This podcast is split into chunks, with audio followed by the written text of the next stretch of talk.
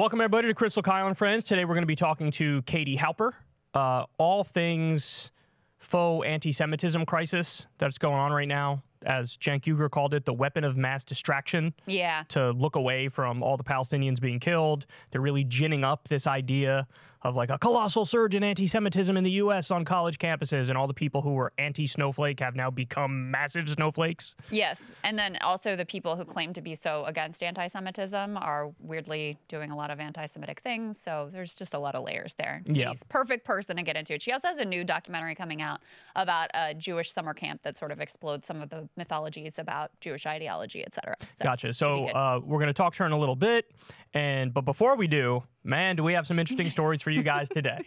so we're going to start with something fun. Um, Krystal, we have a Pornhub map. oh boy. We have a Pornhub map. And I don't know if people know what this is or not, but every couple of years you get like these uh, weird stories that come out about like, here's the number one porn search in all the various states. This one's a little different. So it's the the terms that are searched more often in each state when compared to all others. Mm-hmm. So that's what this map is. It's not necessarily the number one search in each state, but it's like this was something that was more popular in this state relative to other states. And there's some wacky stuff, man. There's some wacky stuff. I mean, look, there's also some stuff that I think is kind of wholesome. Yeah. So, uh, like we were just talking about before the cameras came on, in the state of Washington, what's searched more versus other states is sensual sex, I also which is thought, kind of adorable, Yeah, right? I also mm-hmm. thought Minnesota, fitting with their like Minnesota nice thing, theirs is tickling. See, I already dis- that's weird. I don't think that's like, oh, I think it's like, what is wrong with you? I mean, personally, I hate being tickled. Like, it makes me want to kill someone. But Yeah, and this is not like the t- it's not like they're just looking for tickling videos. It's Right. like somebody getting tickled while being jacked off or something.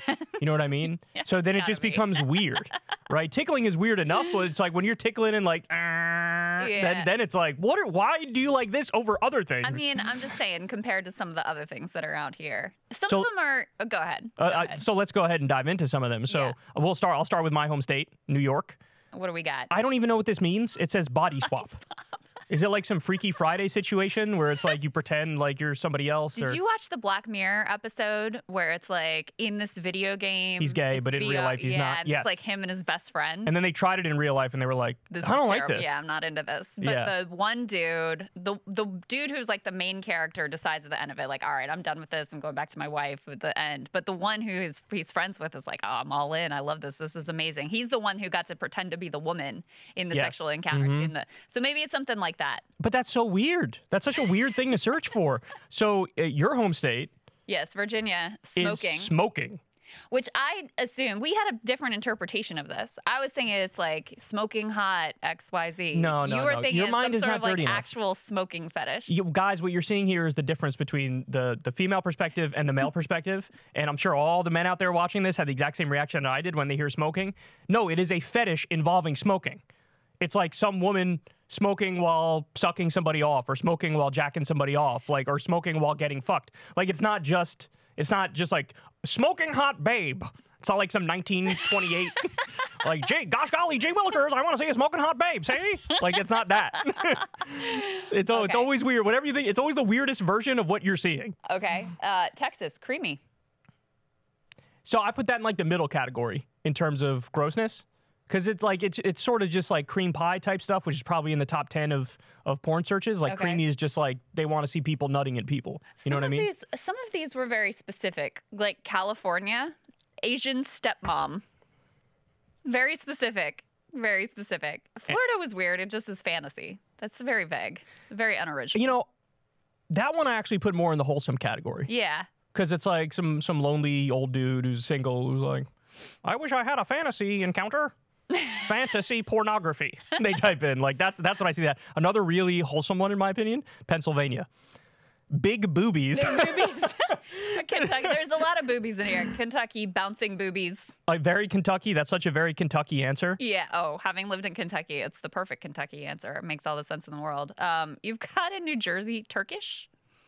Okay. Is there like a big Turkish community, or is there don't just like a big Turkish fetish or It- something? It, or- does seem like, um, you know, in some of the states, the demographic uh, that like the sort of like a minority demographic group apparently looms large in fantasy Asian stepmom in California. There is a large Asian, Asian population there. New Mexico, Is Native there re- how big is the Asian Oh, it's, population? it's pretty large. Oh, it's large? Yeah, Okay. it's very significant, especially in and around San Francisco. Yeah, and New Mexico is Native American, but the Yeah. question is: Is it like white people searching Native American, or is it Native American searching Native American? I don't, I don't know. See, I would venture to guess it's it's The white people. white people. Yeah, but by the same token, in Louisiana, big black dick is what they have, and that's like, who's typing that shit in? a lot of people, I- definitely okay. a lot of people. But it's probably some old white dude with a tiny ass dick who's like, Well, that was I want to see a big black penis. By the way, in Ohio, small dick. Small dick was the search. I feel like there was another um, state that that also had something like small dick as the search. Utah. This is come on, Utah. Mormon. That's what you're searching. Oh come on! really? Oh, that's the saddest thing I've ever heard. That's like not. That's not even wholesome. It doesn't reach the bar of wholesome. It's just like, what are you doing? That's what you type in when you want to jack off is Mormon. Also, I found this interesting. Mississippi, um, you know, obviously very conservative state, but their thing is furry. Oh, I love it. furry. I think No, it's just furry. It's only furry. F and something. No, that's part of Alabama, Oh, that's part. and I think Alabama's is fucking myself. Okay, Which but yeah, I don't get that either. Mississippi- is furry. A little furry curious So over th- there. there is, uh, you know, there's something here about the more like repressed the more states taboo it have the more freaky things. You know You what I mean? so? I do. I think uh, gener- Arkansas is ass to mouth, right? so Georgia is ebony solo. South Carolina high heels. High guess heels. That makes me think of Nikki Haley and all her talk about her fucking heels. Oh no! You think there's a connection? I don't no, know. there just can what no, came to no, mind. No, I don't think there's a connection. No, Missouri is perplexing. Transformation. What does that mean? Missouri is transformation. Oh, maybe is that like a like a Is that like way the- to say trans porn? That's like a, a new term, a way to get to it without just I don't directly know. typing what it came in. to mind for me was more this like body swap thing. Like maybe those were I don't know, man. similar. Kansas is weird with close up. That's gross. Wisconsin swingers. Swingers in Wisconsin. That makes sense. There should be swingers in Wisconsin. It's cold as fuck. I, I thought the same thing when I saw Maine. Yeah. They have thruple in there, which I, Thruple. Thruple. thruple. Yeah. Is uh, how is that? Is that like a threesome or? yeah, that was uh, that became that term surged in popular consciousness with that congresswoman member who was forced to resign, and she was in a thruple relationship with Okay. I don't remember a staffer and her boyfriend or something like that. It was a thing. Yeah, but anyway, it's cold there, and so you think like, man, I want body heat. You know what I mean? Give me, give me two people here. Um, North true. Dakota, I, apparently it's all seventy-eight-year-olds there because they type in loud wet Loud sex. wet sex. South Dakota shower sex. Montana getting freaky with BDSM. Wyoming goth. Wyoming goth. First of all, let's just be clear. That could literally be like two searches for goth because Wyoming has seven Has people. in three it. people in it. Right, so that- that's true. Nebraska is rub. That's kind of amazing. Yeah, very generic. No. Iowa is cartoon porn. If there's anything they like, it's uh, it's corn and cartoon porn. That's what they're all about in Iowa. So let me ask you, what is the um, most wholesome one, and then what's the weirdest one to you? Most wholesome one. Hmm. I mean, your choice of sensual sex. That's very. That's very like you know. It's not just like some particular fetish or whatever. It's like that's nice. I think it'd be hard. You'd be hard pressed to find something more wholesome than sensual sex. I also have to say, like West Virginia nip slip. That's also kind of like very mild. You know. Very mild, yeah. But my answer for the most wholesome Yeah. is without a doubt North Carolina. Bubble butt. That's tried and true, standard, You're just deeply, deeply. American. that's that's the correct search. Is my point. That's accurate. It's like not whole, you may think it's a correct search, but it's not necessarily wholesome. that is wholesome. Okay. It's like big bouncing boobies or something. Like that's that's uh, that's a standard. Like Yeah. anybody can do that and be like happy with the results. so, But if you type in fucking furry or you type in some weird shit, Wait, this one, oh, Tennessee, I didn't see giantess. That's funny. I might put that for my weirdest. that is strange. I might put that for my weirdest. Um, I, I'm not trying to be biased here, but the fact that in Utah the number one search is Mormon is very weird to me. Like that's not. yeah. That's I, I have a hard time wrapping my head around that one. Also in Hawaii, the number one search is Hawaiian. Really? Alaska, yeah, Alaska sex doll kind of makes sense since you're like up there isolated, in Yeah. 20 hours of darkness. Yeah, that does sound Right, absolutely that kind of miserable. that kind of lands. Uh, shout out to Illinois, ass eating, getting freaky deaky over there in Illinois. Uh, but yeah, no, I'm going for my weirdest. Um, I think I'm gonna go. Um, maybe actually DC because it's DC? big ass cop, Ooh, which actually leads me to believe maybe there was a specific video that Mm, people were searching for, like a mega Oh, viral individual viral porn video or something like that. could be Uh, but anyway, I, I think we can wrap it up on that. No, I'm gonna stick with giant giantess or my weirdest. giant I don't even really know what that means. Like, what do you want to have sex with a like a giant? The one, like I said, the one that's throwing me for the loop the most is Mormon in Utah. That is bizarre. It's just bizarre. Yeah, like you're. I mean, this is what's around you, like huge Mormon population, and you're just searching what's what's there. And there's Nothing extra? even dirty about. There's nothing dirty. It's like typing in Christian into a porn site. It's like, are you trying to read the Bible or are you trying to whack off? Like, what's going on here? Don't you have any other words? Like uh, uh, Don't you have any other words? Christian flashing, Christian whatever. I don't know. it's not just Christian. Oh, we. Oh, one other thing they point out in this article before we move on, because this was heartening to me, is apparently there's been a huge surge in interest in granny-related porn Mm. and gilfs, grannies I'd like to fuck. So as I'm, you know, aging, I appreciate. You are seeing- nowhere near granny level. What are you talking Well, I'll be there one day. Won't be that far In off. like a decade. That's so Still far away. the interest in mature content. And okay, and I'll end on this here. So they have the top 20 countries by traffic for Pornhub. Yeah. So obviously the U.S. is number one Blows by a everybody mile out and a of the half. water. Mm-hmm, We're straight like Michael Jordaning everybody else on this map. We're like more than double what anybody else it, it is watching on Pornhub. Uh, but the number two country is the Philippines. Huh. Huh is right. That's very bizarre. I don't I don't know what the population size of the Philippines is, but It can also just be like where this site took off versus other sites. You know what I mean? Like I don't know that I would read too much into the country. But, you know, stats. Pornhub at this point is like the McDonald's of of porn. You know what I mean? Like it's the go-to. Like there's Yeah, a McDonald's on every corner. Sites in other countries that are equally popular we just don't know about. Well, anyway, so it's United States, Philippines, France, Mexico, UK, Japan, um, and those are those are like the top few right there.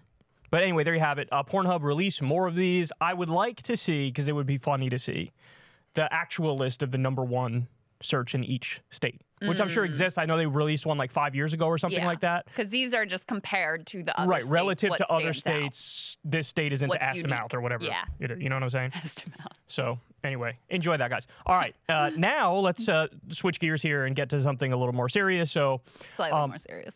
No, this is more serious for sure. I This- know I'm being sarcastic. Okay, gotcha. Yes. We, I mean, we could bring up ass to mouth in the context of this conversation too, if you want. But that'd just be a little weird. Because it's about Norman Finkelstein. So, so Norman Finkelstein and Alan Dershowitz got into uh, a debate on Piers Morgan's show. Of course, you all know Alan Dershowitz, known as one of Epstein's top clients, allegedly. Don't sue me, Alan. Um, you know, there was the whole thing around him, and what was her name? Virginia something. Virginia Giuffre. Yeah, was that the one who said? I don't remember the details. I just know that he was at the house. There was, yes. Right. So anyway, um, he's uh, a weird guy. Let's say weird guy appears on Fox News from time to time. Big, massive defender of Israel. Norman Finkelstein, of course, is not. One might say. Uh, so they went on Piers Morgan show. They had a debate, and uh, Chris and I will talk more about it after the fact. But I just want to show you the portion of the debate. Go watch the whole thing, but I want to show you the portion of the debate where Norman Finkelstein really drops an elbow from the sky. Watch this, guys. Now, wrong. I'm going to make one remark now which you will find perhaps controversial or unacceptable, Piers. However, I hope you'll allow me to say it, and then you can engage it, as you said, in a civil fashion. You say that the actions of Hamas have disqualified it from any participation in a peaceful settlement. Now, I am not going to make any brief for Hamas. It's for the people of Palestine to decide who should be their leaders, who should represent them. But I do have to ask you, Piers, and I respect you. So I'm asking you this as a matter of not rhetoric, but one intelligent person to another. I'm asking a simple question. If it's the case that the actions of Hamas on October 7th disqualify it from being party to a peaceful settlement. Roughly 1,200 people were killed, about 30 of them being children.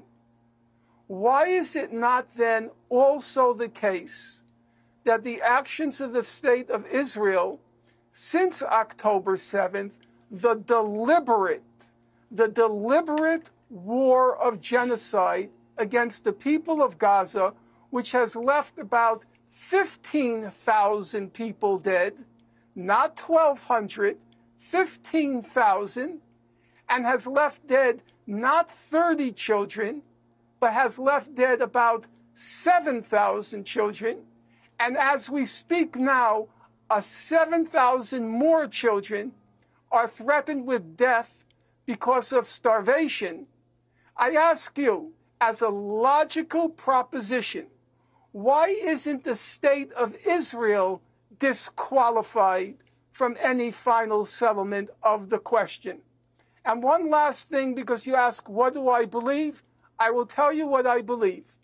I believe, number one, immediately after the war comes to an end and the blockade of Gaza, that cruel, inhuman blockade of Gaza, that war crime in Gaza, that crime against humanity, the blockade of Gaza, it has to be lifted.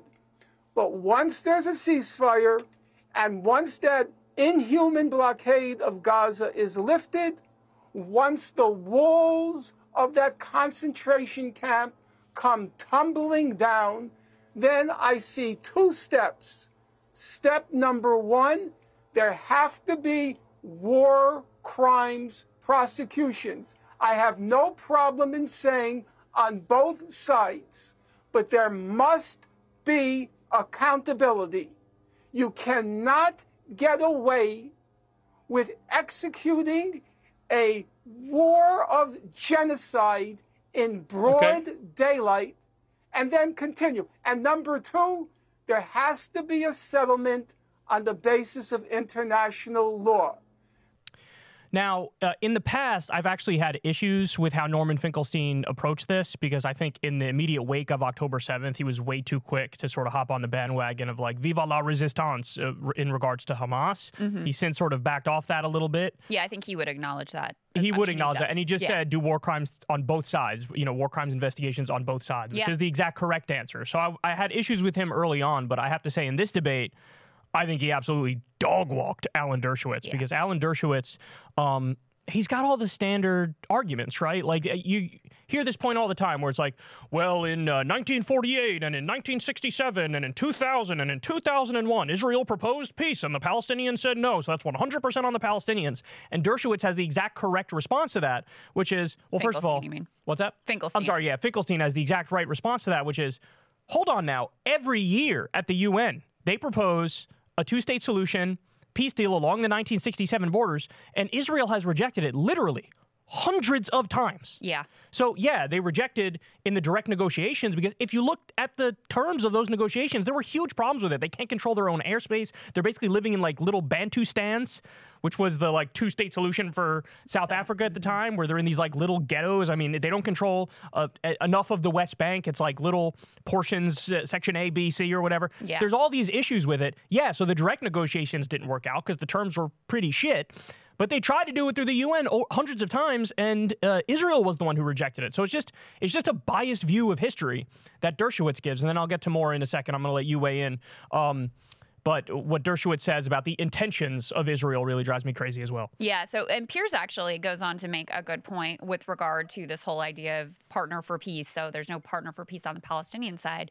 The, you know, ambassador to the UK coming out and saying, absolutely no, we don't want a two state solution Netanyahu himself has been overtly and as a matter of principle and as a matter of his stated doctrine opposed to a two-state solution for literally decades. I mean, he was a huge opponent of Oslo and all of that process. He was, you know, one of the people who were cheering on the the end of that, who have talked about how they want to build up Hamas to in order to make sure that there's never any possi- possibility of a Palestinian state. But even with the horrors and the regime of terror that has been inflicted on the Palestinians by uh, the Netanyahu government, even with the atrocities and war crimes that were committed by Hamas on October 7th. The messy reality is that if you believe in diplomacy at all, you have to acknowledge that it's going to sometimes involve negotiations and settlements and ceasefires with very unsavory and at times outright evil characters. You know, if you're going to have a settlement between Russia and Ukraine, if you're going to have a settlement with North, North Korea, if you're going to deal with whoever's in charge in Iran, if you're going to deal with the Netanyahu government, that's what you're signing up for. So, in a sense, I actually take the opposite view of, you know, I Hamas just came out actually today and said that they were open to recognizing Israel and um, adhering to the Palestinian Liberation Organization's stance on Israel, which is a step in the direction of saying, hey, we want to be part of some process. Are they legit? Are they under pressure? Is this some game? P- very possible, right? We can't say. But if you are in favor of any type of diplomacy ever in world relations, you have to accept that you're going to be dealing with regimes which are not great. And uh, you know the point that Dershowitz makes, with which Finkelstein slaps down perfectly, is the actually the same point that Bernie makes. Dershowitz and Bernie make the same point here when they're like, "Look, you can't have a, a peace deal or a ceasefire with Hamas because they're very clearly genocidal and they want to wipe out the all all the Israelis." That's what they say. But Finkelstein is right to point out, well, why is it that like the hard line statements coming out of Hamas count to define Hamas? Right. But when you have the lead, the top officials of the Likud party and the leaders in the Israeli government saying equally genocidal things, equally being not in favor of peace. And they, by the way, have all the power in the situation. So I would argue, if anything, that means even more. But why does it not count in that scenario? Why don't Why aren't you saying, hey, if Hamas has to go, okay, Netanyahu and Likud have to go. You need to. I mean, who was the last Israeli prime minister who was sincerely in favor of a Palestinian state? Ehud Barak back over a decade ago? Like, what are we talking about here? Right. So, eh, like, they're not, they don't hold up the same standards for both sides. And it gets to what Dershowitz, just to, to Yeah. finish this point. Um, Dershowitz says this too, and I think Bernie believes this in some sense as well. That well, look, Israel, yeah, they kill civilians, but they don't mean to kill civilians. They just happen to kill civilians. And if you believe that, you are putting narrative and ideology over objective empirical reality. Because the fact of the matter is, even if you take Israel's own numbers, which you shouldn't because they're biased, they say, oh, we killed 61% innocent civilians. Hamas killed 45% innocent civilians. And like I said, the Israeli numbers aren't even true because they count every military age male as a combatant, Right. which is just factually wrong. When you look at the Euromed monitor numbers, for example, they have it much closer to 95% of the Yeah. people being killed are innocent civilians. So you tell me, oh, are you really, is it really a hunt for Hamas? If you're doing a siege of all of Gaza and starving 2.3 million people, right. by the way, how big is Hamas? About 30,000 people Right. and 2.3 million don't have food, fuel, water. They're drinking seawater to survive. No anesthesia when they uh, undergo surgery, so they're in excruciating pain. They're they're uh, giant lines outside waiting for flour from the UN, and they run out too quickly, and people are going days without eating. On what planet is it hunt for Hamas? On what planet is it hunt for hunt for Hamas when you're bombing marketplaces and hospitals and schools and UN buildings and every kind of civilian infrastructure you can possibly imagine? When you're doing controlled demolitions of schools in the north, when you plant an Israeli flag in the middle of Gaza City, and people are all this everybody's playing professionally stupid. You're like, well, gosh golly, what does this mean? Yeah, I wonder. I wonder what it means. Right. I wonder when you plant an Israeli flag every 30 feet in North Gaza, what does that mean? All you have to look at is a civilian death toll to know that it's complete bullshit. The idea that they're not intentionally killing civilians. And if that's not confirmation for you enough, we've now had multiple news outlets confirm that they've focused on what they call these power targets and also private residences disproportionately during this conflict, not because they think that's where Hamas is and their precision guided hunt for Hamas. It's because they want to create a quote shock in the civilian population in the farcical. I mean, I really think it's just out of retribution, but their cloaking of a justification is we want the civilian population to be shocked and turn on Hamas. Well, that has literally never worked in history. It didn't work when the Germans were bombing London. It didn't work when we were bombing Dresden. It didn't work when the Russians were bombing Kiev. And it's not working here. It has literally never worked in history that bombing a civilian population and inflicting collective punishment on them leads to them turning on the, uh, the entity in power in their state or in their area. So they're having the polar opposite impact. They are creating a much more fertile ground and much greater support for Hamas and armed violent resistance. You know, there was a poll that just came out that had been taken leading up to October 7th in Gaza. Now, it's of course now impossible to poll Gaza to really know what is going on there, but we have indications in the West Bank that support for Hamas has absolutely surged. Leading up to October 7th, Hamas was not popular. People are disgusted with Hamas because of basic governance failures. The fact that there was little food. Now, part of that obviously is because of the Israeli blockade. But people in Gaza were placing a lot of the blame on Hamas. They thought they were very corrupt. They thought that they weren't listening or responsive at all to people. In a theoretical presidential campaign it, between Mahmoud Abbas, head of the PA, the leader of Hamas, and Marwan, Marwan Barghouti, who is an imprisoned activist, Barghouti won overwhelmingly. Hamas got a relatively small proportion of the vote. And by the way, when we talk about partners for peace, even putting aside the two governments, which population is more interested in peace? Well, guess what? A majority of Gazans wanted a two state solution.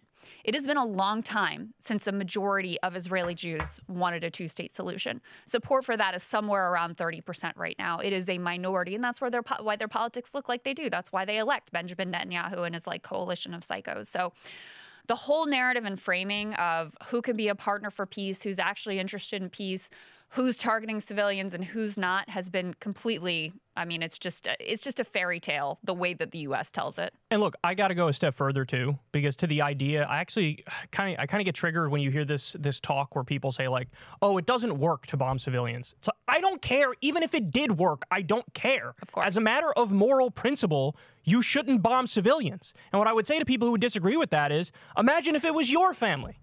Imagine if it was you.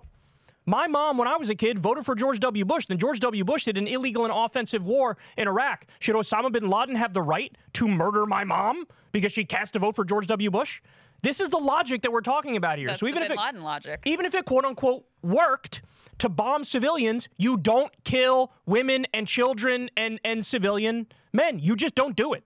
You have to draw a clean red line. Mm-hmm. And when people like to bring up, well, you know, the Allies did it in World War II, it's like, and then we had the Nuremberg tribunals. Well, and then we created m- yeah. a more rigorous system of international law to say, hey guys, we were Let's all just fucking this again." psycho up to this point in history. Let's never do that again. It's also, you know, it does show the problems that arise when you fail to accurately grapple with history.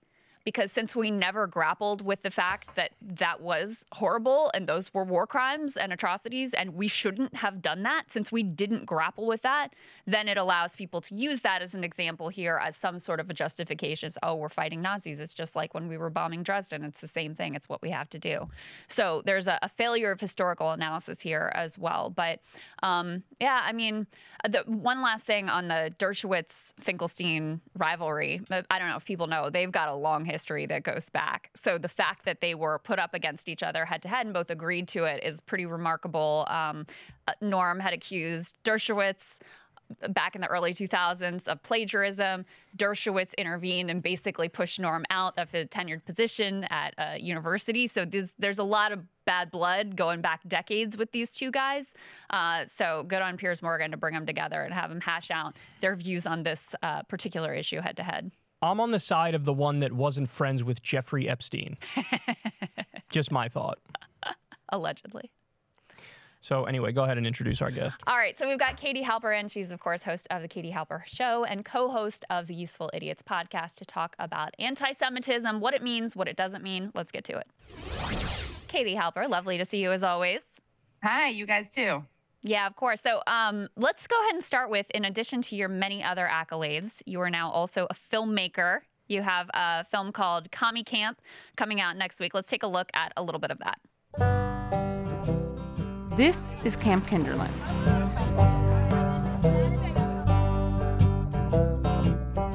I went to Camp Kinderland, and so did my mom and my grandmother. I love Camp Kinderland.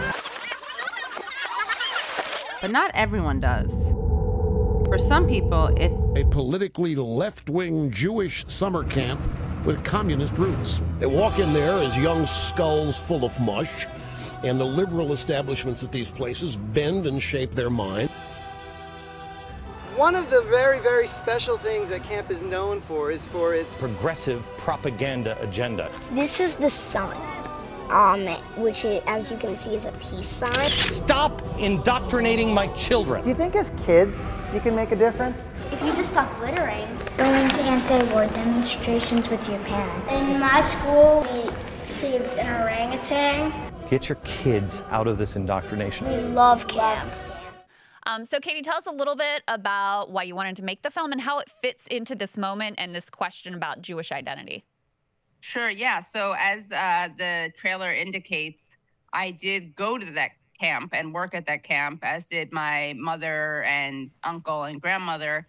And I think it's actually really an important um, example of history because the camp was founded in 1923 and it still exists. But it speaks to a Jewish history and culture an identity that is kind of antithetical to AIPAC and the ADL, which is a Jewish identity that is very much against imperialism, racism, ethno nationalism.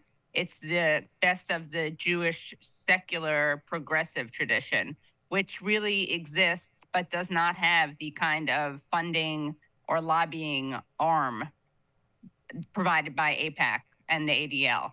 So it's kind of invisibilized. And I think things are changing now with the organizations like Jewish Voice for Peace, and IfNotNow, being at the forefront of many of the um, pro Palestine protests. I think that is helping to shape or change the way that people understand Jewish identity in this country, and that it's not just ADL and AIPAC, but this is the same tradition that my camp comes from and continues to exist in and the same culture that the camp uh, provides. And in fact, a lot of the people I'll see at these pro Palestine uh, protests are from camp, are from my camp. And is Zionism like the key sort of ideological split between these two strains of Jewish identity, or are there other pieces as well?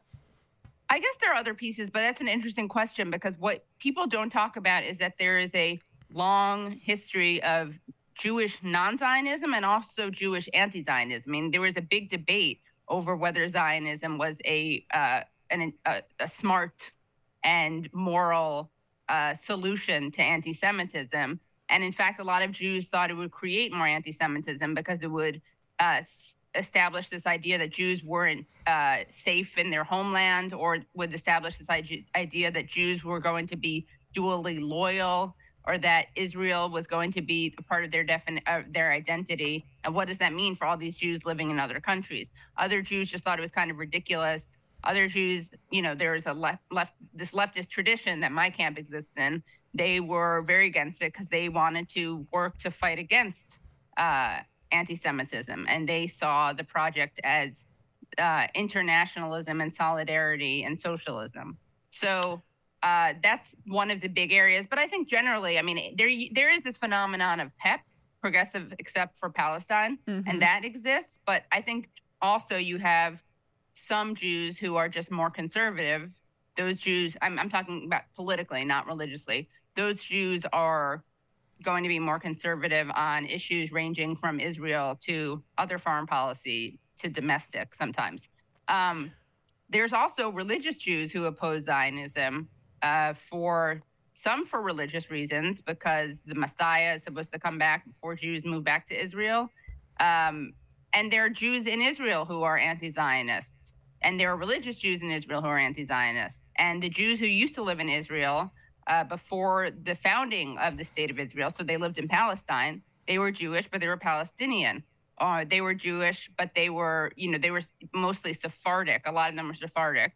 And they had been there for a long time and they were part of the society. And th- this is another myth that Jews and Muslims have always fought against each other. They've never lived in harmony. They did live in harmony in Palestine. And they some of those Jews were anti Zionists because they didn't want the Jewish influx to change the population of Palestine and turn into another country with with a Jewish uh, majority, which is what, of course, Zionism did, very intentionally. So- Yeah. So I want to ask you. So Zionism is, of course, the belief in an official Jewish state. Do you view Zionism as more of an ethno state or a theocracy, or both of those things? It's a bit of a combination, uh, and of course, you know, Zionism means different things for different people. For some people, it means a state where Jews are safe, which I think that's a great idea. I think it would be a great idea to have a state like dedicated to being a safe haven for all persecuted people. But but again, that's a nice idea. That's not what Zionism was. Zionism was an ethno-colonialism, ethno-colonialist uh, project, and we know that because the Zionists themselves called themselves colonists and colonizers. And an early Zionist bank was the Colonial Bank. I mean, they weren't trying to hide it. There's this uh, speech called The Iron Wall by Jabotinsky, who is an early Zionist, who speaks very openly about how there's going to be resistance and resentment among the Arabs. I think he calls them Arabs, not Palestinians.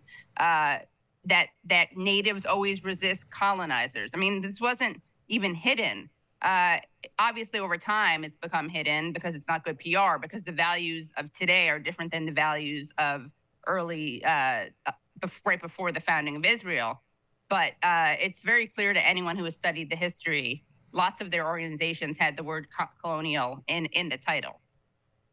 Um, I wonder what you made of Biden's recent comments that quote, "Without Israel, Jews wouldn't be safe anywhere." I mean, this is the irony is that you have all these people and organizations framing every single statement by anyone who defends the human rights of Palestinians as um, perpetuating anti-Semitic tropes, if not being outright anti-Semitic, right? Then you have then you have Joe Biden saying something that indicates that Americans, Jews, are not safe. But also, if you want to talk about anti-Semitic tropes, I mean, that totally leans into the dual loyalty trope, which is that Americans need to be loyal to Israel because Israel is the country that's going to protect them.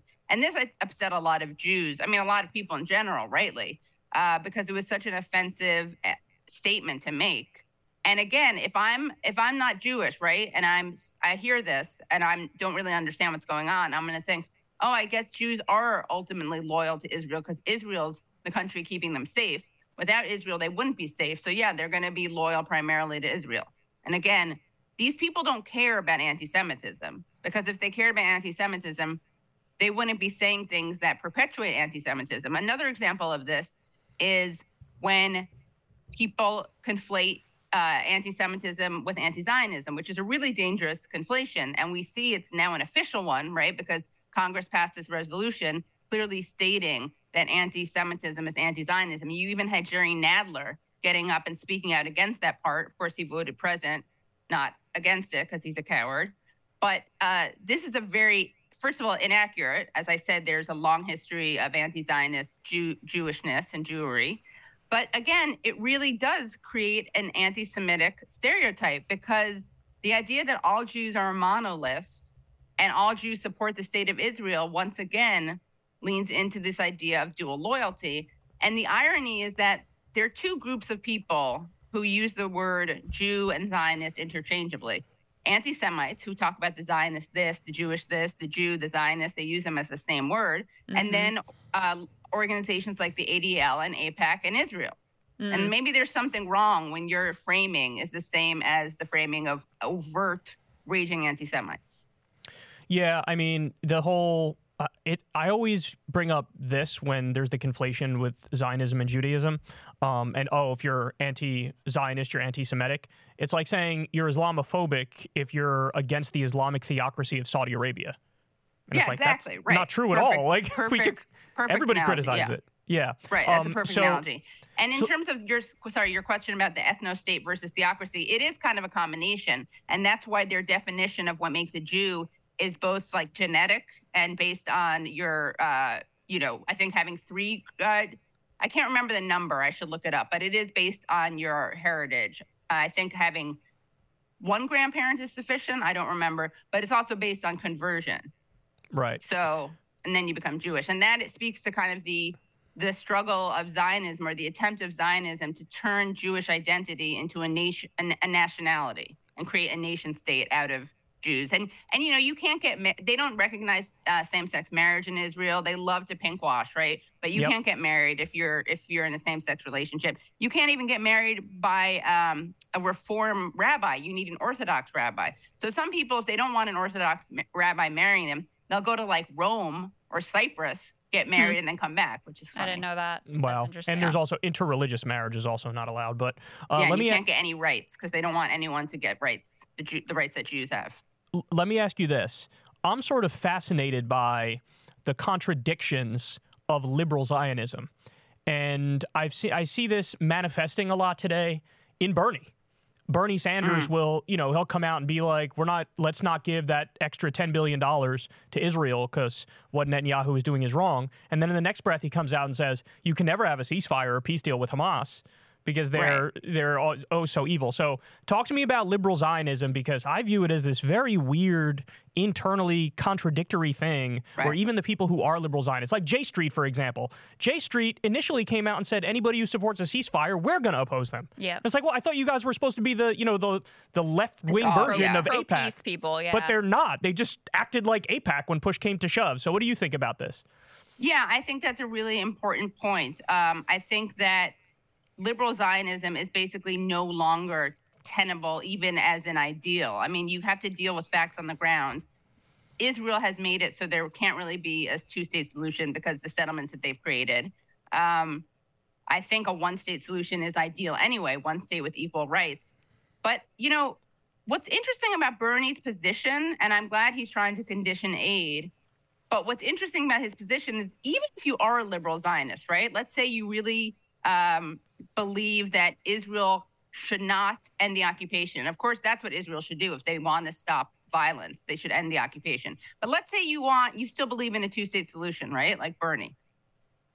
This idea of what is Israel supposed to do? You can't have a ceasefire because what is Israel supposed to do when Hamas has vowed to make more October 7th? And by the way, Hamas means, because they said this in that interview where they talked about this, and people keep quoting this, that there are going to be many more October 7th. They said they didn't plan to target civilians. And obviously, when you're trying to um, get prison, you know, swap captives, you want people to be alive. And we still don't know who did what on October 7th.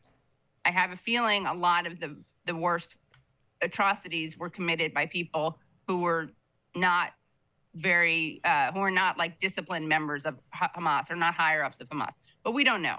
But either way, they're saying that you know October 7th for them would mean, I think, attacks on combatants, which is legally protected.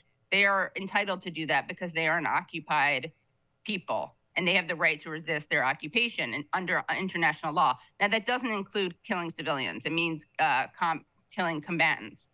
But if you want Israel to stay the way it is, which I don't, but if you believe in the occupation, what is Israel supposed to do? Well, they could just listen to their own intelligence, which told them that there was going to be an attack. They could just be there at the border. And if they really want to fight Hamas, which we all know they don't, they want to actually engage in ethnic cleansing. There's a right wing newspaper, hardly critical of Netanyahu, which came out with an article about how Netanyahu wants to uh, thin out the population of Gaza. And he's actually appointed Ronald Dermer, uh, former ambassador, to uh, be in charge of that. He's tasked him with that uh, lovely project. But that's the thing, they could do that. So I don't know why Bernie doesn't realize you can have a unilateral ceasefire because I think he realizes it's pretty disgusting what Israel is doing in killing civilians. He should just call for a ceasefire. And if he doesn't think that Israel should stop the occupation today, which it should, uh, or other people don't think that, then fine. You respond to something the way other more moral armies respond to something, and you would wait at the border, or you would fight Hamas as they try to come over. It's not brain, uh, it's not rocket science, but people like to pretend that this is the only way that you can fight um, attacks on your country. The only way you can keep the country safe is by what? Just carpet bombing, killing all these civilians. How do they think that makes people view Israel?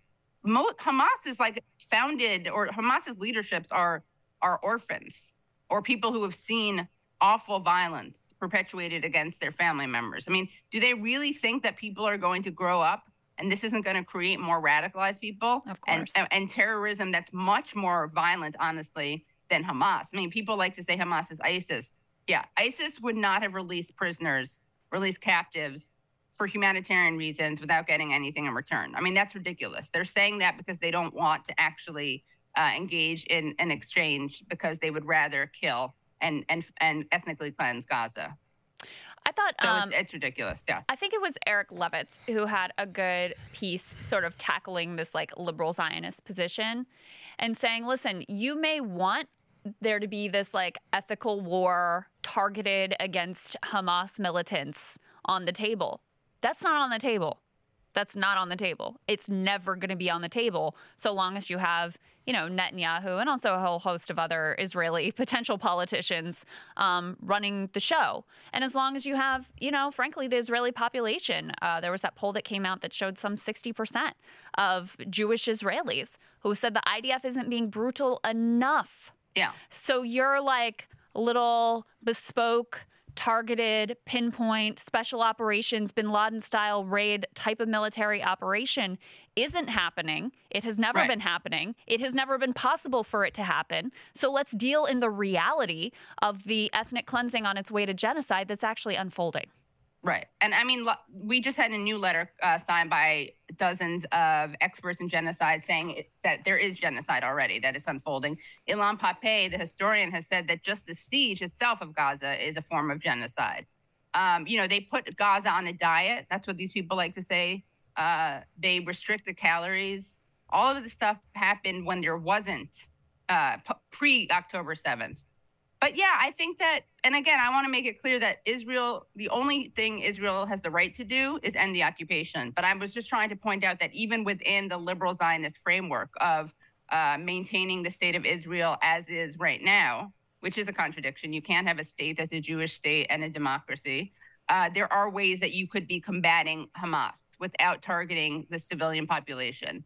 Uh, but the PR, they have such a good Hasbara, which means explanation, but it basically means PR. They have such a good Hasbara yeah. Propaganda. Thank you. Yeah, they have such a good uh, Hezbollah um, uh, team. I mean, it's getting a little ridiculous. Like I think when the ambassador, the Israeli ambassador to the United Nations, showed up wearing the yellow star, Yeah, oh yeah. Mhm. that was a little bit too much. I mean, the idea that the people who are right now uh, ethnically cleansing a population are the victims is pretty laughable. I mean, it's such a disgusting, um, uh, sacrilegious mockery of the Holocaust. I think that it's a little bit too much. Or when you have uh, Netanyahu saying that an ICC investigation of Israel is undiluted anti-Semitism. I mean, they don't have to provide any evidence whatsoever. It's just definitionally, if something is done to Israel, it's anti-Semitic. And again, going back to the question of like Biden statements and the the idea that conflating Zionism and Jewish identity is so dangerous. Like the last thing I want is for people to think that what Israel is doing represents me. And that's what Israel wants the world to think that they're doing this in the name of all Jews. I mean, what it will create more anti Semitism than the world seeing these acts of genocide and ethnic cleansing and thinking that Jews are doing that as opposed to Zionists doing it? Right. Right. Right. Yeah. And it's, you know what? It's the logical endpoint of vapid identity politics for the state of Israel to say we are defined as victims in perpetuity because of the Holocaust. And guess what? Historically, this is always how the worst atrocities are done. You need people to feel like we are forever the victim in order to Yeah. justify and rationalize lashing out in such a horrible way. It's not like even the Nazis had their oh my god the treaty Right. of versailles oh my god we're yeah, in so much debt we can't pay it back where you know it's those dastardly jews have yeah. their buddha on our neck and we need to fight Right. back to defend ourselves it's always framed in this context of we are defending ourselves Right, we're but the numbers assault. Mhm. but the numbers exactly. disprove that and we were discussing the show earlier but we actually have the numbers on this according to israel's own numbers hamas killed 55% military targets 45% innocent civilians even according to the best numbers for Israel, which are not true because they count every military age male as a combatant with these numbers, but they killed 61% innocent Palestinian civilians. The real number is about 95%, but they say 61%. So even when they put their best foot forward, they're killing a higher percentage and as a raw number, more civilians than Hamas did. Yeah, and they're supposed to be the most moral army in the world. I mean, this is so ridiculous. And there's no um, country. Well, it's complicated to even say it, right? Because they weren't a country before, but there's no. Israel went from being founded by, I mean, Israel's founding post Holocaust means that they incorporated the Holocaust as a justification into their existence. But at the same time, they had a lot of weird shame about the Holocaust. That's a whole other discussion. But they now are an extremely powerful country with uh, the allyship and support, uh, justification, legitimization, financial backing, military backing, aid of the most powerful country in the world. So the idea that they're the victims is so disgusting and so obviously untrue. And I think what's scary is that you have some people who are cynical and they're just Zionist ideologues and they know that Israel's not a victim. But then you have other people who I think are good faith but don't really get it. And there's so much fear mongering about uh, what it means to be a Jew. And there's so much fear mongering implying that you need Israel to keep you safe. And I don't think Israel keeps me safe at all. I think Israel makes it, it more dangerous to be a Jew. Katie, what do you make of there was this new ADL report that says there were more than 2,000 anti Semitic incidents reported in the U.S. since October 7th, that it's a 337% increase. Um, how are you? What are you? Well, look at the methodology that? of that. Yeah. Well, yeah. I mean, this is an organization, a lobbying group that has declared Jewish Voice for Peace as a hate group. So you have to take those numbers with uh, many, many grains of salt and know that many allegedly anti Semitic acts are not anti Semitic. They're anti Zionist, and they're even ones done by Jewish organizations, allegedly hate groups like Jewish Voice for Peace. Um, you know, the ADL, there's leaked audio where Jonathan Greenblatt, the head of the ADL, is freaking out about Israel's TikTok problem, not getting that people just actually side with Palestinians because they see what is happening to them. And he says uh, he talks about the the like uh, talking points of organizations like Jewish Voice for Peace being like coming from Iran, and he says we know this because we have analysts uh, because our analysts are in those groups. So they're also infiltrating. We now know. I mean, it's no surprise, but people should be careful.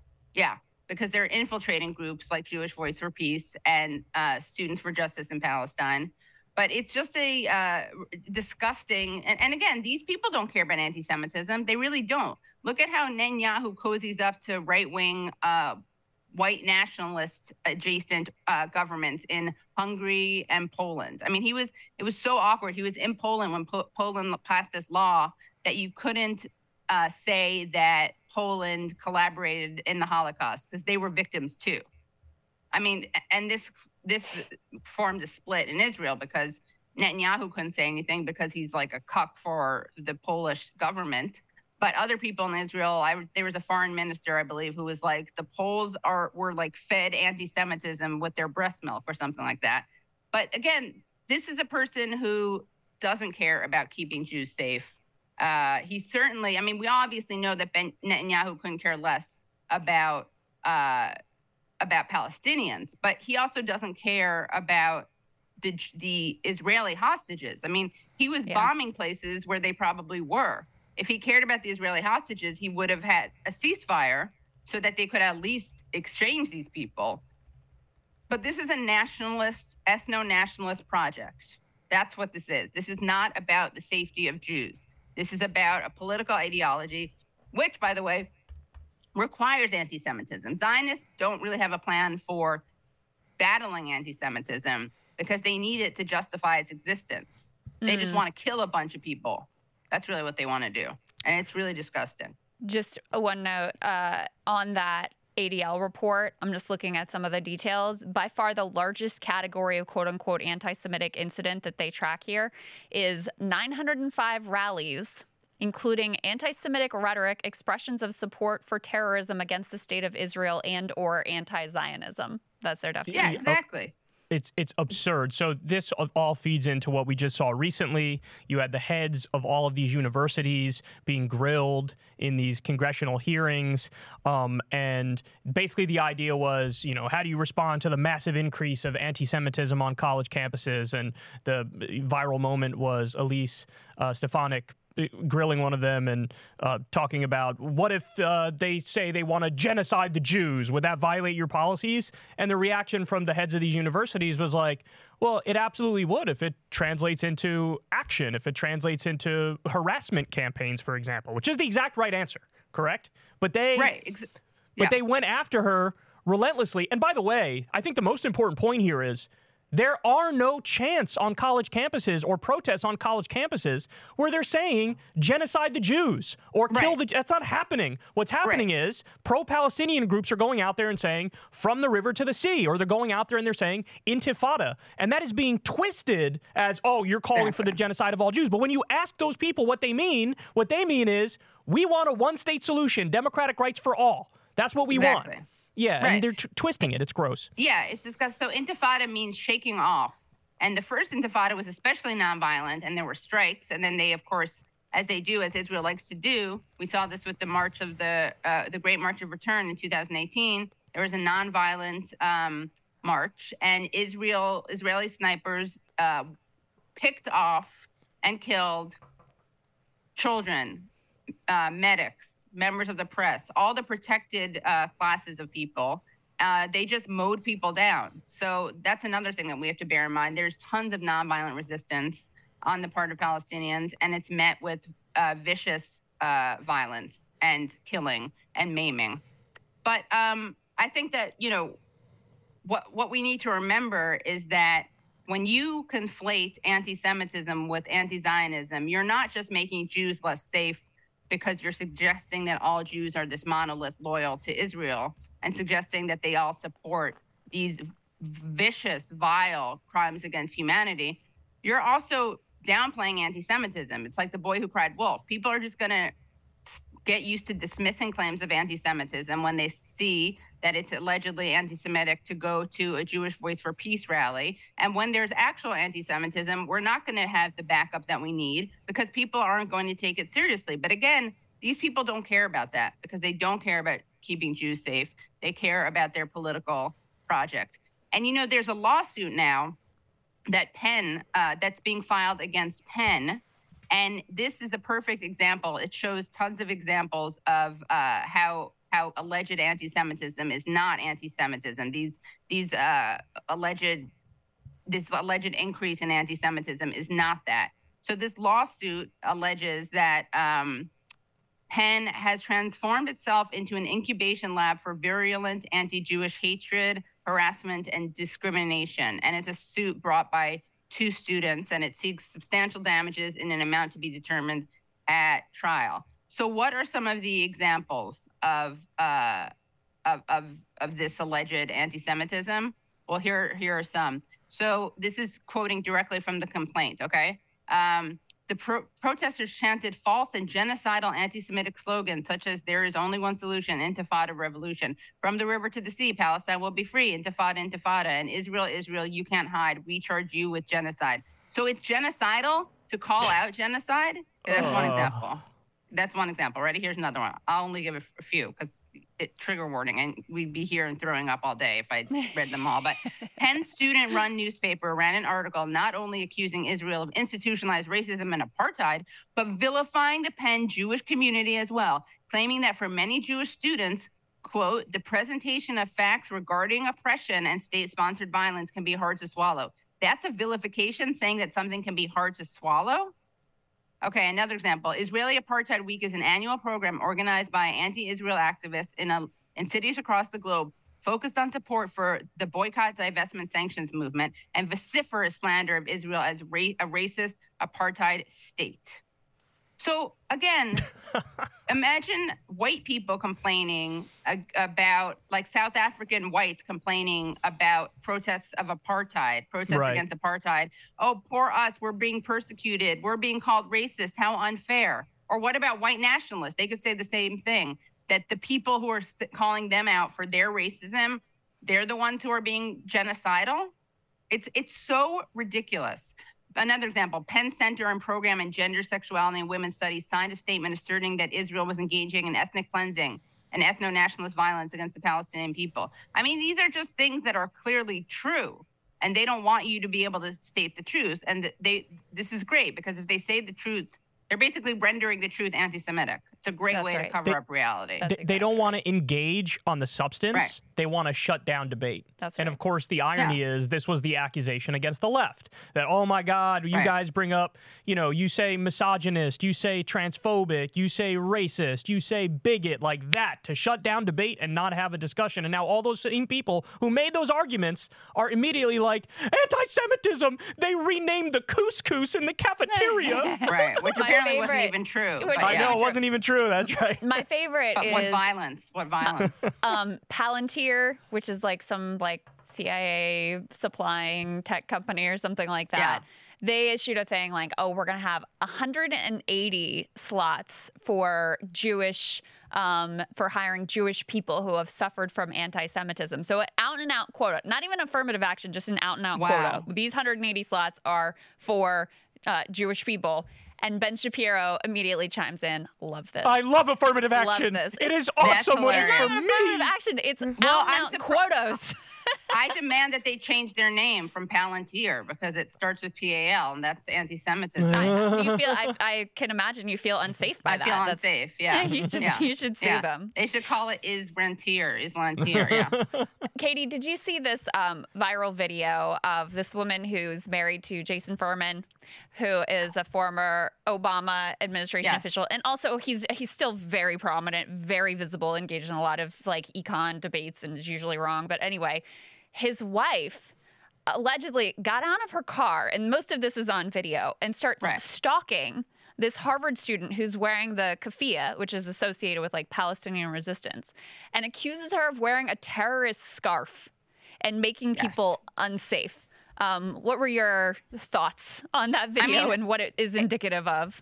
it's ridiculous and i'm look and it- just imagine if a um, muslim american uh, person married to a prominent person called a jewish person walking down the street uh, wearing a star of david let's say accuse them of wearing a terrorist symbol i mean Right. It would be front page news. But you know, it's funny because I actually just saw that uh, a tweet from this woman, Eve Gerber, where she's a- apologizing.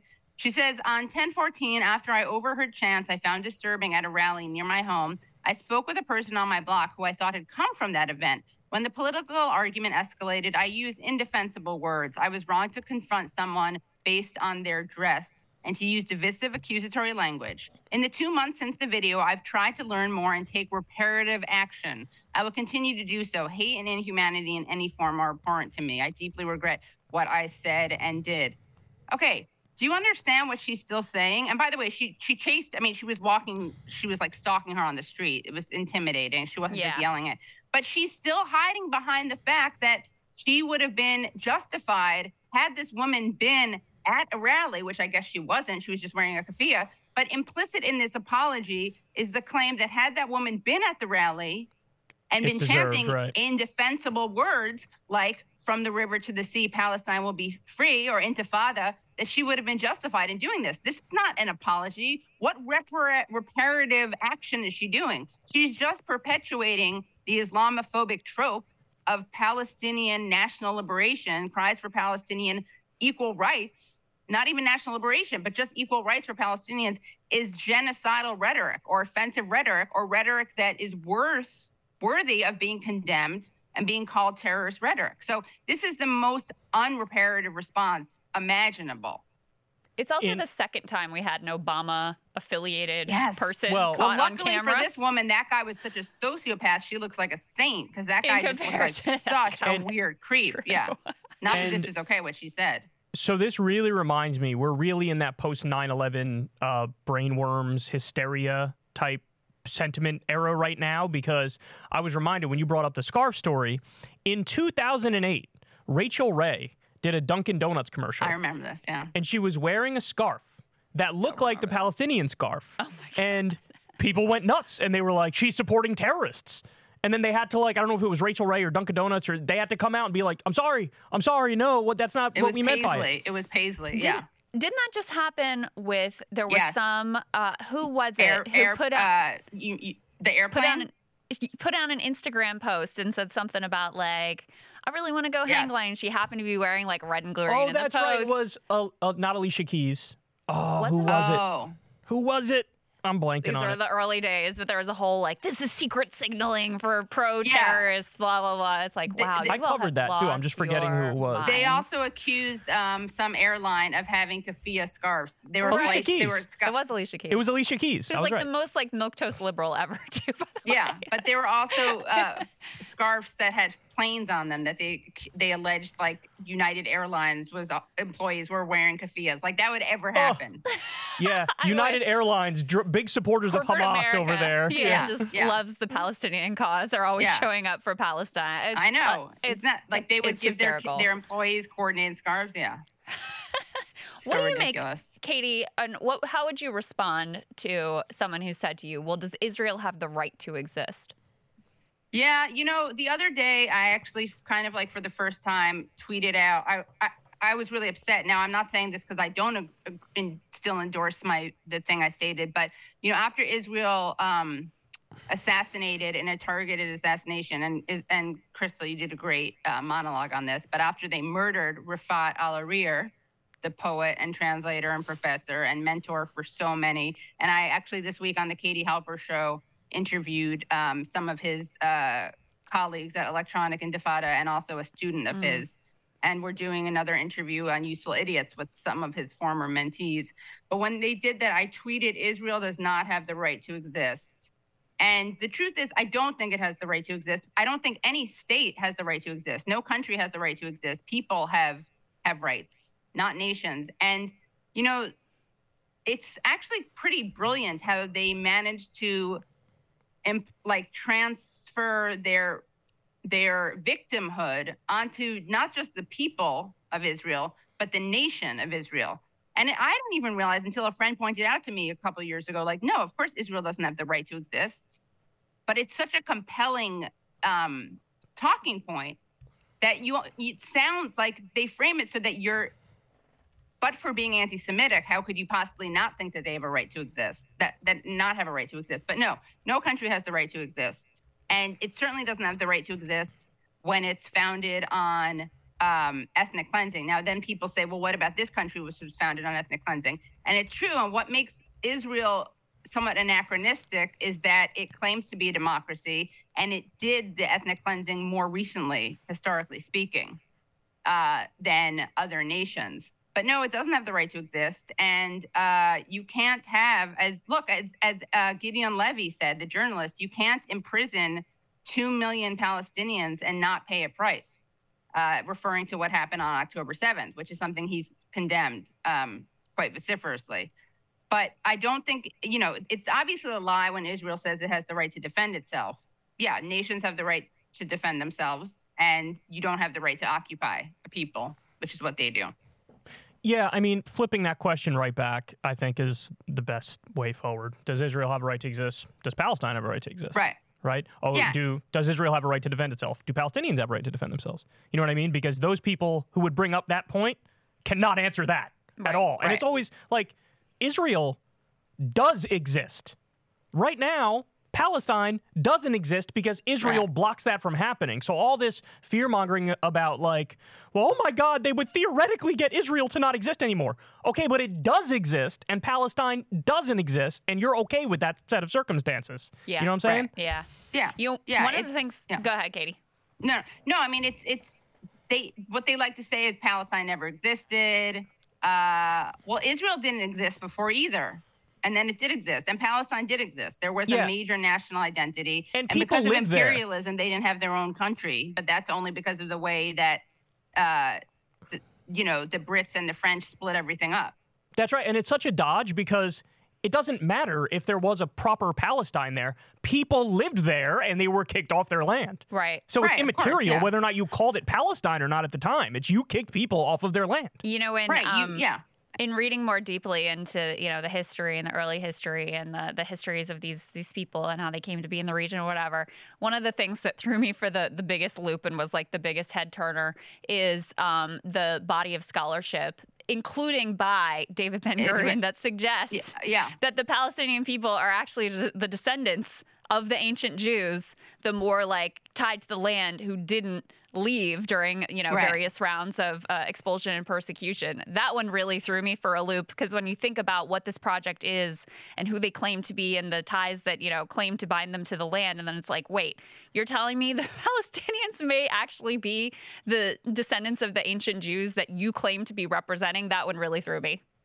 Right. Yeah, that's an interesting thing. The other interesting thing is how much the um, early Zionist supporters, you know, Christian Zionism is not just a recent phenomenon. It's been around for a while. It predated the uh, the founding of Israel. It wasn't just a kind of, you know, uh, uh, right wing evangelical thing that we see today. The the, Mm. the rapture ready people. Um, and a lot of the people who supported the founding of Israel didn't want did, did that because they didn't want Jews in their countries. These weren't Right. these weren't allies of the Jews. They were anti-Semites. That's another right. interesting thing is a lot of the early Zionists, you see their rhetoric, they were actually, you know, Zionists like to accuse Jews like me of being self-loathing.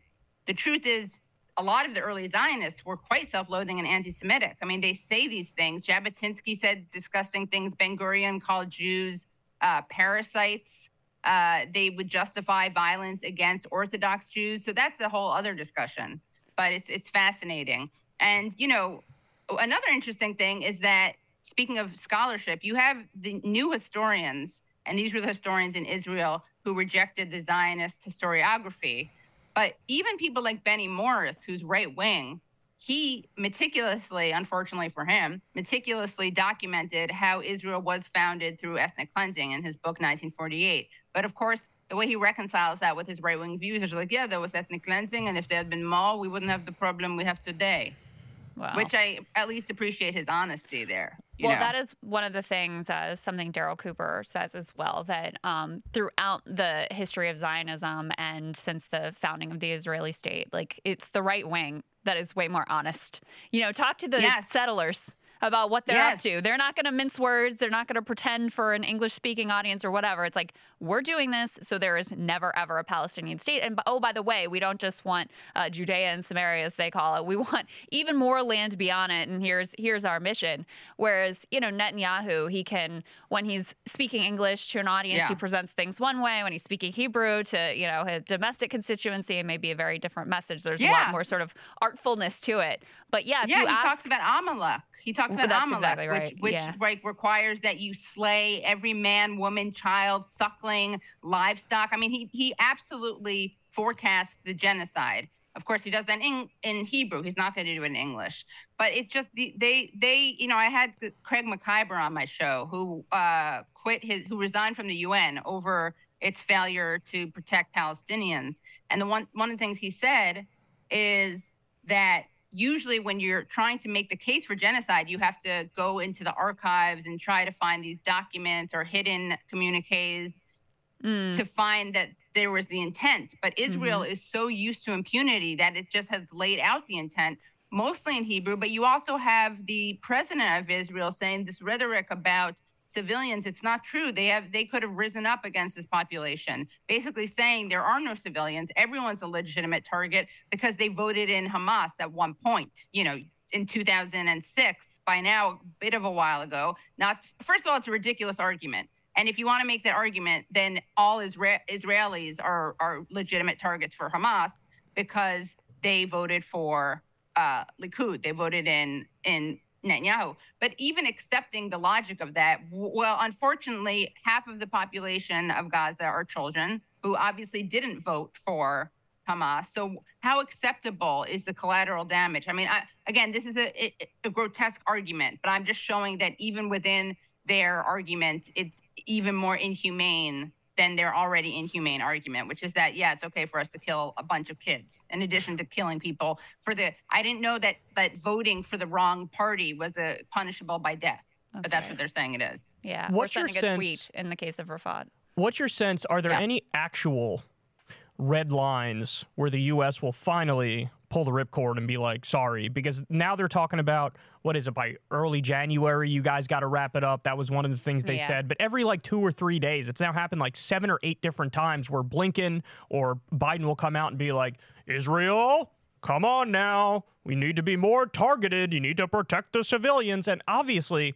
from our perspective, it's just PR ass covering because there's a green light behind the scenes, which is why they keep doing what they're doing. And so, do you get the sense that there's any actual red line or moment where Biden and, and the U.S. will be like, okay, you know what? Too much international pressure, too much domestic pressure. What are we going to do? We got to wrap it up here. I, I honestly don't know. Maybe if they really try to rope in Iran, maybe Mm. then the U.S. will be like, okay, that's a little bit too much. But I could also see them honestly co-signing everything. I wouldn't be surprised if that happened, and that's absolutely it's truly terrifying. But you know, throughout history, we've had these almost moments. We had the Cuban Missile Crisis. Uh, I think that we don't know what could happen. I think that you know it's so disgusting, and, and it's really important for people to remember that if Biden wanted to, he could end this war within days with a phone Yep. call. That's right. That's right. Yeah. Um, Katie, tell people where they can check out your film when it comes out and where else they should look for your work. Oh, great. Yeah. So it'll be uh, if you go to commiecampfilm.com, you can actually sign up. Uh, I won't I won't spam you, but that way we'll notify you as soon as the film is ready. And um, it'll be on Vimeo. Definitely. It'll probably be a couple other places, but um, make sure you just go to commiecampfilm.com. We'll be making we'll be letting you know when and where you can see it. And you can also watch me Tuesdays live at youtube.com slash the Katie Halper Show. Subscribe there. I release clips every day. You can find me on Twitter at KT Halps. That's letter K, letter T, H A L P S. Uh, Patreon, patreon.com slash the Katie Halper Show. I also co-host uh, Useful Idiots, which you can find uh, usefulidiotspodcast.com. And yeah, check out the interviews I've been doing. I've been basically since October 7th, every show I've done has focused on Palestine. And uh, I think you'll enjoy the film. The kids are really cute. It's pretty inspiring. It's gotten great blurbs. Uh, Susan Sarandon blurbed it, Gerald Horne blurbed it, Medea Benjamin, uh, Oscar nominated screenwriter Josh Olson. Uh, so, yeah, all That's those people can't be wrong. There's also lots of cute pictures of Katie when she's a kid. So. Uh, yeah. Watch for that, if nothing else. Um, I want to say, Katie, you've been a really, really important voice of moral clarity Thanks. during this time. And, um, you know, please, guys, go and follow her on Twitter and um, check out her show because you really have been doing fantastic work, and I'm very grateful for it. Thank you, Katie. Thank you. Thanks so much. And rest in power, Rafat Al Arir, whose only crime was writing poetry and mocking um, propaganda that is used to justify the genocide of his people. And I'm so sorry to his wife and six students and his countless mentees. Yep, And from your lips to God's has- ears. Yeah, yeah. Unimaginable. Israel has so much blood on its hands, but this is just a particularly egregious example of it. Yeah, and by extension, so do we. Yes, Katie, thank you, exactly. thank you so much. It's so great to see you. Thank you. Thanks, you guys too. All right, so that was Katie Halper.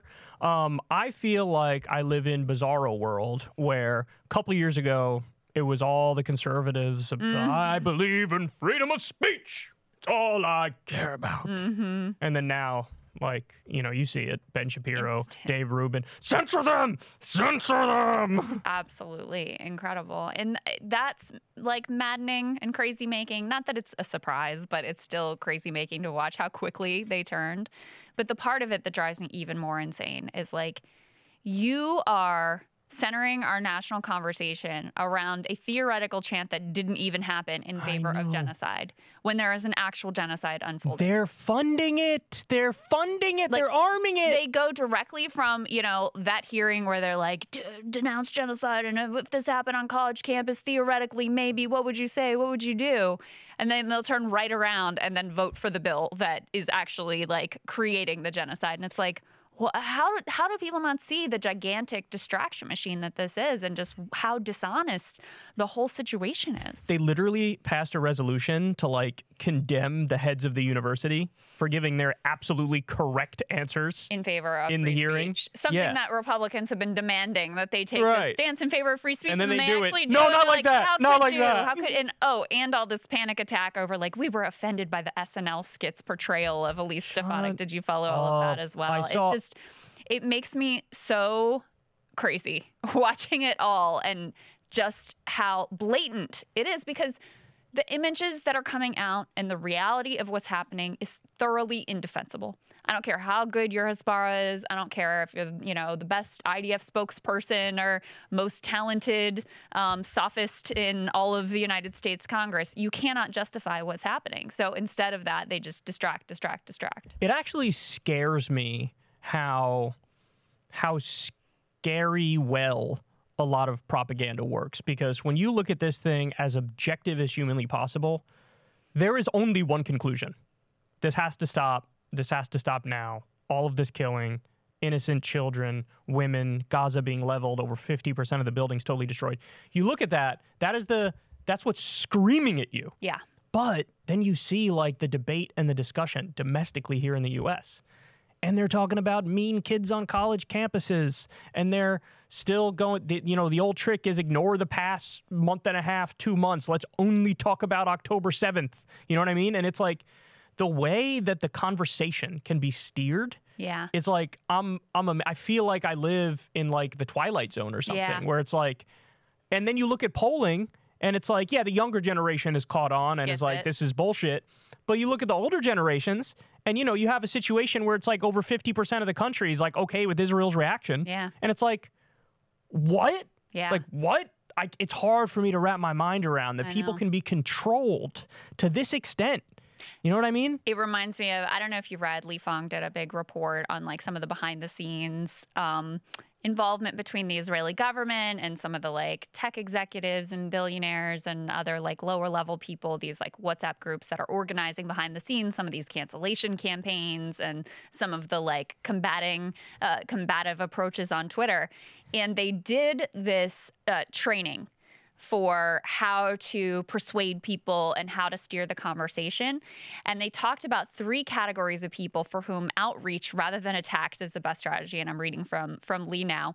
He said the first group is what they dubbed the impressionables, typically young people, reflexively support the weak, oppose the oppressor, but are not really knowledgeable. For this category of people, the goal is not to convince them of anything, but to show them it's complicated and seed doubt. How much do you see? Oh, it's complicated, it's nuanced, it's difficult. And it's like, no, actually, it's not nuanced. Right in this moment, it is not. And for those people, oh, Israelis are indigenous to the region.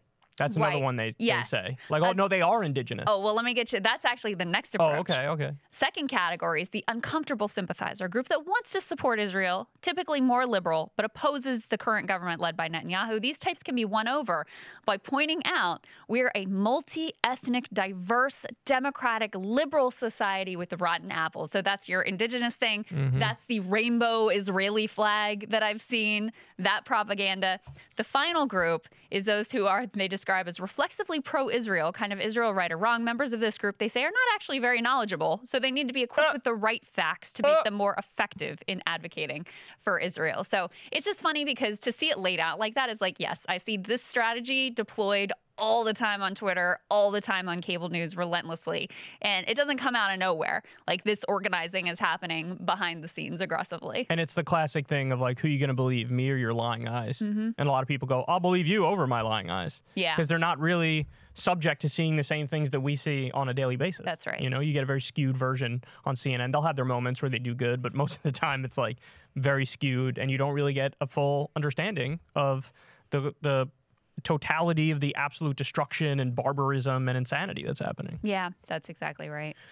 All right, guys. So hopefully you enjoyed the show. Everybody, please do me a big favor. Go sign up on Substack. Uh, you could do it in the video description box below if you're watching this on YouTube. If you pay five bucks a month, you get the video of every show and you get it a day early. Everybody else could sign up for free on Substack and you get the audio uh, podcast version and you get that a day later. Remember, We've never had a conversation with any advertiser. We've never done any sort of ad read or anything like that. We're very proud of that fact, but that means that we're totally reliant on you with $5 donations every month. So please consider doing it if you like the show. And that's all we got for you guys. We love you, and we will talk to you soon.